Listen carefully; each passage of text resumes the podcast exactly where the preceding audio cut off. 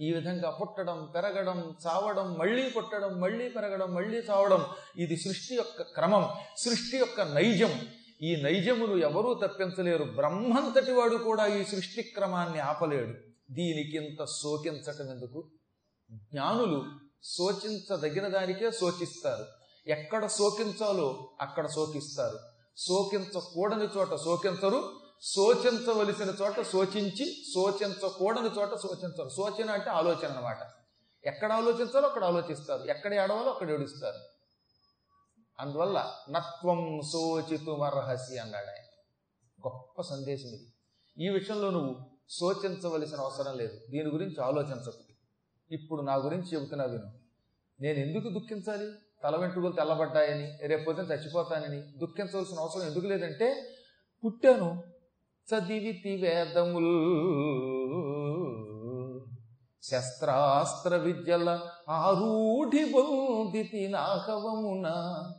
వైరుల నోర్చితి వసుధ నిర్వక్రముగాగ పాలించితి క్రతువులెన్నియే నినొనర్చితి నేను దైవానుగ్రహంతో ధర్మరాజంతటి వాడికి పుత్రుణ్ణయ్యాను ధర్మమూర్తిగా పేరు తెచ్చుకున్నాను. వేదాలు చదువుకున్నాను. అస్త్ర శస్త్ర విద్యలు నేర్చుకున్నాను. పరమ పాండిత్యం లభించింది. యజ్ఞములు చేశాను. శత్రువుల్ని జయించాను. పితృదేవతలకి ఇవ్వవలసిన కార్యక్రమాలు చేశాను. భోగాలు అనుభవించాను. అదృష్టవశాత్తు ఎంతో ప్రేమ చూపించే నీలాంటి ఇల్లాలు నాకు దొరికింది. ఇది కూడా ఒక అదృష్టమే కదా. ఓ గయ్యాళి ఎంత పొట్టతో ఉన్నది. మనం మొదట్లో ఉత్తమమును చరిత్రలో చెప్పుకోవాలా? కొండ కడుపు బొండం ఇవేమి లేకుండా హాయిగా ఆరోగ్యంగా ఆనందంగా మంచి లక్షణములతో పవిత్ర లక్షణాలతో ఉన్న నీలాంటి భార్య దొరికింది. ఆదర్శ దంపతులంగా జీవించాం. ఇంక ఇప్పుడు మనం ఏం చేయాలి? దేవుడి దేవుల పిల్లలు కూడా ఉన్నారు. ఎల్లకాలం మనమే రాజ్యం పరిపాలిస్తే ఈ పిల్లలు ఏమైపోతారు?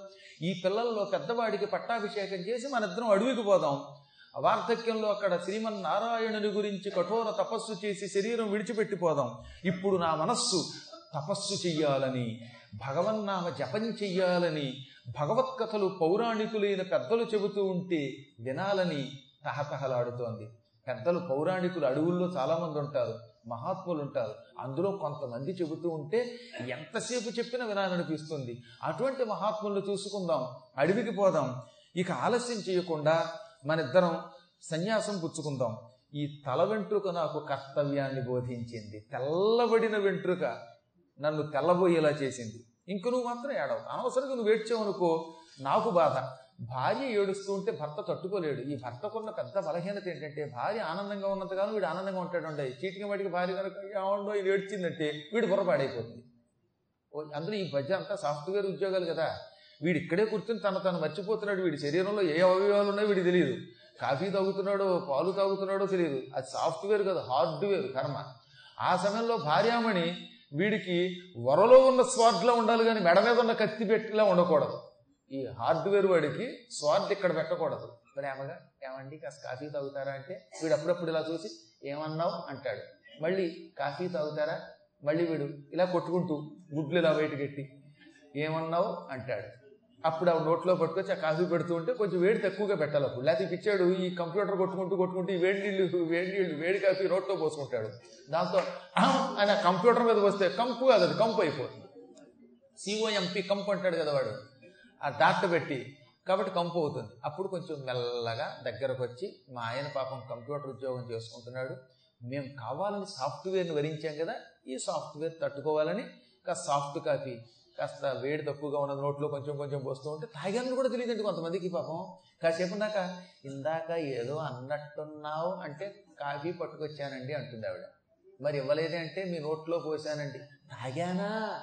కాఫీ తాగానా? అంటాడు. చాలామంది సాఫ్ట్వేర్ ఇంజనీర్లు ఇలా ఉన్నారు పాపం. నాకు ఎంతో జాలేస్తుంది అనమాట లక్షలు వస్తున్నాయి. ఇంట్లో భిక్షకి ఉపయోగం లేకుండా అయిపోయింది. భిక్ష అంటే భోజనం. ఇంత వేళకి ఇంత భిక్ష చేయలేకపోతున్నాడు. భార్యతో మాట్లాడలేడు ఏ పని చేయలేడు కానీ అలా కూర్చొని ఉంటాడు. బహుశా రేపు పొద్దున యమధర్మరాజు గారు పిలిచేటప్పుడు కూడా ఎవరు వారు అని కొట్టుకుంటాడేమో ఇలాగా. ఎవడు వస్తాడు ఎవడు వచ్చిన తర్వాత ఇలా కొట్టుకుంటూ ఉంటే ఒరే నీ కంప్యూటర్ పక్కనట్రా నా కంప్యూటర్ టైం అయిందిరా? అంటాడు. ఓహో అలాగా. మళ్ళీ కాసేపులో కొట్టుకుంటూ ఎవరు వారు? అంటాడు అనమాట ఇలా ఎవరు వారితో సరిపోతుంది ఈ జాలేస్తో ఒక్కోసారి ఏం చేస్తాం? కానీ తప్పట్లా మరి. ఎందుకని ఈ ఉద్యోగం మానేస్తే వీడికి సద్యోగం ఉండదు. ఇంకా ఒక విశేషం చెప్పమంటారా? ఈ సాఫ్ట్వేర్ వాళ్ళు ఒకవేళ ఆ ఉద్యోగం మానేస్తే కూడా వాడికి పిచ్చకపోతుంది వాడు వాడి ఇంట్లో పెళ్ళాన్ని సుఖంగా ఉండనివాడు వాడు. ఇక అక్కడ చేదస్తం పెరిగిపోతున్నాడు ఎందుకని? ఇరవై నాలుగు గంటలు దీనికి అలవాటు పడిపోయాడు ఇలా కొట్టుకోవడానికి. అందువల్ల భార్య నెత్తి మీద కూడా కొట్టేస్తూ ఉంటాడు కంప్యూటర్ లాగా. అలాగా? ఎప్పుడు ఏమిటో తెలియకుండా బ్రతకడం కంటే హాయిగా మనం అన్నీ విడిచిపెట్టి పిల్లలకు అప్పగించేసేద్దాం సుఖంగా వెళ్ళిపోదాం అన్నీ విడిచిపెట్టి ఈ ఉద్యోగాలు సద్యోగాలు ఈ చెత్త చెదారం ఈ బాధ్యతలు విడిచిపెట్టేద్దాం అని ఓరడించాడు ఆవిడ. సరేనండి అంది. అందుకని లోపల ఏదో బెంగండి అంతకే ఏదైనా మొత్తం మీద భార్య గనక ఆవిడ మీతో అడవికి వస్తానన్నదే కానీ పిల్లలకి రాజ్య పట్టాభిషేకం చేసి భర్తతో అక్కడికి వెళ్ళాక భర్త గారు తొందరగా వెళ్ళిపోతే నేను అలాగా అనే బెంగతోటే ఉందిట. ఆ రోజు రాజుగారు ఏం చేశారు? ఈ రోజు ఒక ప్రత్యేక సమావేశం ఉన్నది. ఊరిలో ఉన్నటువంటి ప్రముఖులందరూ రావాలన్నట్ట ఎక్కడెక్కడ ప్రముఖులు వచ్చారు? పూర్వం ఏంటంటే ఒక మహారాజు గొప్ప నిర్ణయం తీసుకునే ముందు కులాలకి సంబంధించిన పెద్దలందరినీ పిలిపించేవారు. అన్ని కులాల వాళ్ళకి కూడా. దాదాపు ఆ రోజుల్లో కూడా ఒక యాభై అరవై కులాలు ఉన్నాయి. ఈ యాభై అరవై కులాలకి వాళ్ళ వాళ్ళ నాయకులు ఉంటారు కదా ఇద్దరు ముగ్గురు ఓ ప్రెసిడెంట్ ఓ సెక్రటరీ వీళ్ళందరినీ కూడా పిలవాలి. ఎవరికి చెప్పకుండా ఎవరి అనుమతి లేకుండా వెళ్ళకూడసమండి అన్ని కులాల వాడిని సమానంగా చూసేవారు రాజులంటే. వాళ్ళందరికీ సీట్లు ఉండేవిట. ఇదిగో ఈ కులం యొక్క ప్రెసిడెంటు ఈ సెక్రటరీ కోశాధికారి. మళ్ళీ ఈ కులం అలా పెట్టేవారు. వాళ్ళంతా అక్కడ కూర్చునేవారు. ఆత్మీయతతో ఉండేవారు. ఎక్కడో కాస్త పెళ్ళిళ్ళ దగ్గరే కాస్త కోస్త చేదస్తంగా ఉండేవారు తప్ప కొట్టుకునేవారు కదండి కర్మ. గొప్ప అపూర్వమైన ధర్మకాలం అది.